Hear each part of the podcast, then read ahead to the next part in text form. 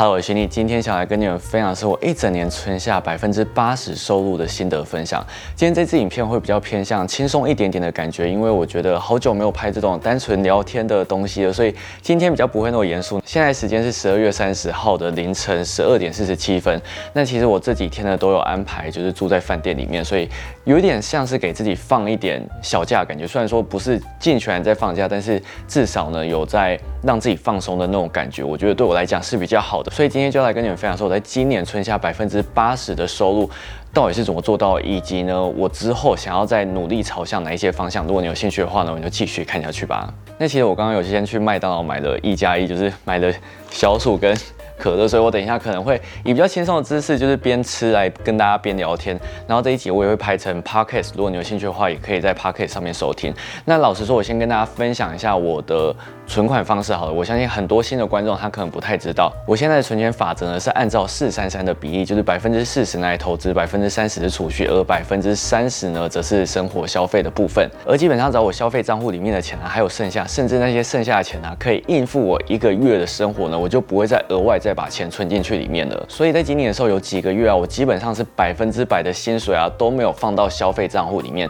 都是拿去投资或者是真的是全部存下来。我知道大家这样听起来可能会觉得有一点不可思议，但是呢，我先简单的跟大家说一下我的消费习惯，因为我基本上不是一个很喜欢花钱的人，我物欲真的是非常非常的低。如果你给我一笔钱，我反而会不知道怎么花，我最多花的地方就是在于吃饭上面。那我其实也没有吃很多东西，我一天。有时候只会花到一餐的钱，因为我都在家里面，然后很宅。基本上如果在家里面都是自己用比较简单一点的东西来吃，那可能晚餐的时候会跟朋友一起吃，一天大概花个一一百多到两百块，就算是还蛮多。所以我真的必须老实说，我很幸运的是，就算我今天是当了 YouTuber，当了公众人物，我的开销呢并没有随之往上提高，因为我不太需要去装点自己。然后其实我也算是一个。不太敢花钱的人，所以这也是为什么今天想要来拍这个影片，来跟大家分享一些事情。因为老实说，我最近就很认真在思考一件事情，就是我是不是太认真在于存钱这件事情上面了。应该说，我在二零二零年之前都是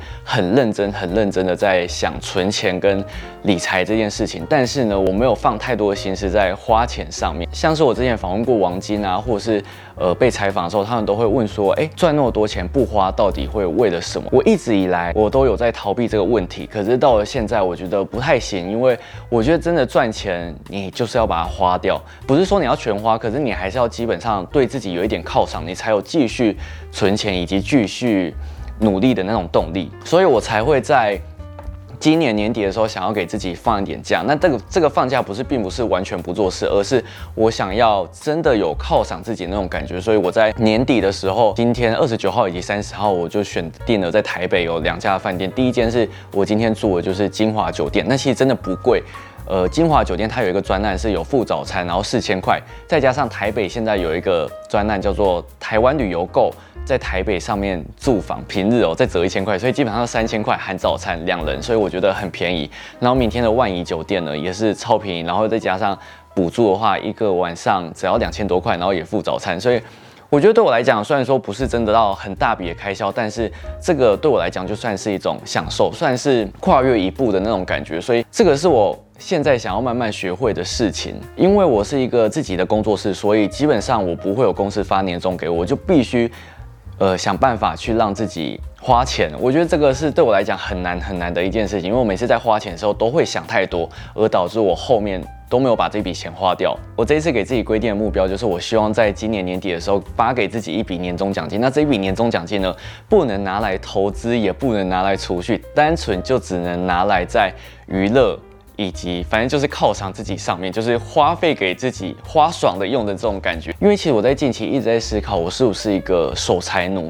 我每次都会反省自己这一点，因为我好像真的太执着在于钱这种东西上面，太执着在于存款的增加，然后没有给自己一点喘息的空间，会变成有时候不知道钱要怎么花，或者是这笔钱。存到后面不知道是为了谁存的那种感觉，单纯在追求那种，呃，数字上面的成就感。因为每次找我要花一笔钱之前，会有一个 SOP，就是我会马上去思考说，我这一笔钱要买这个东西，那这个东西对我来讲实不实用，我可以用多少次，以及花这一笔钱到底值不值得。基本上我。都会思考很久，所以到后面我都会果断放弃，不想要买这个东西。所以老实说，现在最让我苦恼的就是我不知道要怎么把这一笔钱花。我知道现在一定很多人说你不知道这笔钱要怎么花，马上让我帮你花。但是我觉得就是要让自己真的实际去行动之后，你才会知道说哦，原来。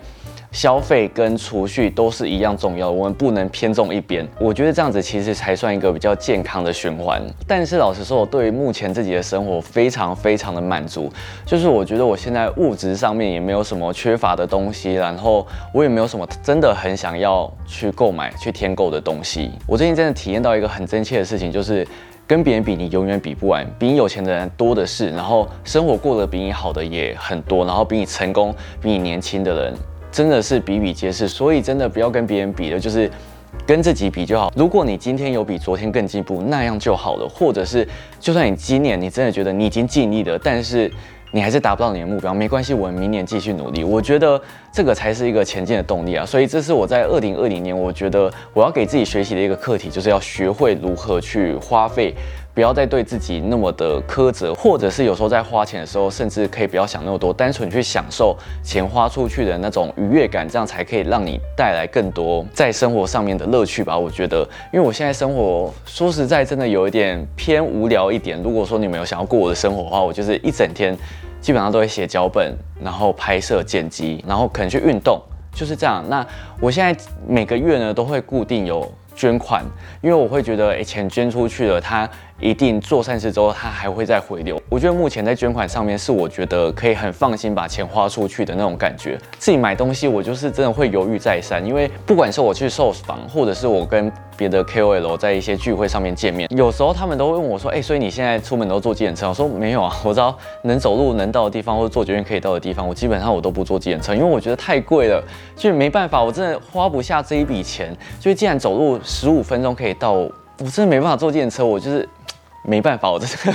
我真的花不下去，因为我自己给自己设的关卡真的是太厚重了，我没有办法一次跨出去，因为我真的是省钱省惯的人，你没有办法做出什么太大改变。很多人都说有俭入奢易，有奢入俭难，但是对我来讲，奢跟俭从来都不是一个问题，而是开销跟储蓄，我要怎么去让它。平衡才是一个最重要问题。你们有认真在看我影片，应该都知道我真的不是一个很会花钱的人，所以这才是我为什么想要给自己的一个课题，就是不要只会存钱，而是你要懂得享受生活，懂得如何去花钱，这才是我。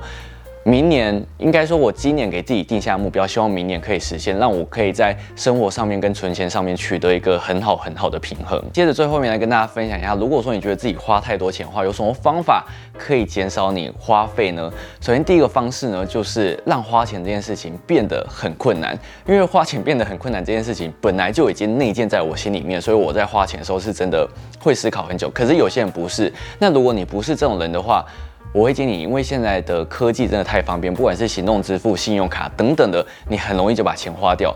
就是你现在用手机各种不一样的绑定，呃，你只要轻轻按个键，钱就会自动飞走。所以如果说你真的太容易花钱的话，你就把这些。绑定的东西都解除，让你的消费行为不要变成一键付款，而是有步骤式。就可能你今天还要输入卡号，输入卡号之后还要有验证码，这种方式你才会觉得哦，你在输入的时候，你就会思考说哦，这么麻烦，我真的有必要花到这一笔钱吗？因为有时候我们太一件事，太冲动购物，很常会忘记说自己是不是真的需要这一笔花费。那这个方式呢，推荐给你真的。怎样都存不到钱，然后拿到账单，每次都是吓一跳。这种人，接下来第二个想法就是我前面有跟大家提到，减少比较，过好自己的生活就好了。因为跟别人比，真的永远比不完，真的不要再比了。我们常常会因为比较而想要去得到别人拥有的东西，但是它对你生活上真的有什么实质的帮助吗？其实不一定。所以我会觉得，如果说你觉得你现在生活已经过得很好了，那样就好了。不管你今天是在任何的社群媒体上面看到别人的生活，那些都是营造出来，那个并不是他们真实的生活。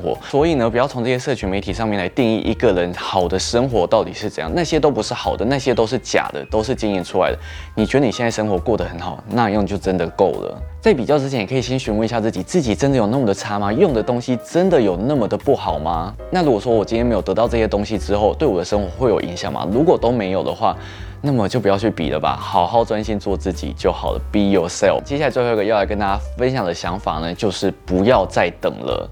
我们在设定目标的时候，常常会有一个等待的想法，就是哎，等今年过完，等到二零一二年开始之后，我再开始；等到我加薪之后，我再进行投资；等到我存到十万，等到我存到二十万之后，我再进行下一个步骤。我觉得真的不要再等了，这些你所谓的等待呢，只会让你错失更多成功的机会。你的目标不见得要现在马上实现，但是你可以把它量化，把它变成长久以来的目标，这样你每天就只要完成一点点就可以了。用微小轻量的方式来慢慢累积你的成就，以及你任何的存钱计划，甚至是各种不一样的目标。这样子一步一脚印的方式啊，相信我，一个小小的成就啊，慢慢积累也会变成一个很大的成功的。我这支影片，我这支影片呢，不确定会在二零二零年末上，或者是二零二零年初上。但是不管如何呢，新的一年，甚至是今年已经快要结束，我希望大家都有一个明确的目标，并且呢，大家可以去思考一下过去近一年来自己有哪些地方需要改善，有哪些地方可以做得更好，然后呢，设定明年的目标。在过去几年，我让自己学到如何去存钱，以及如何去理财。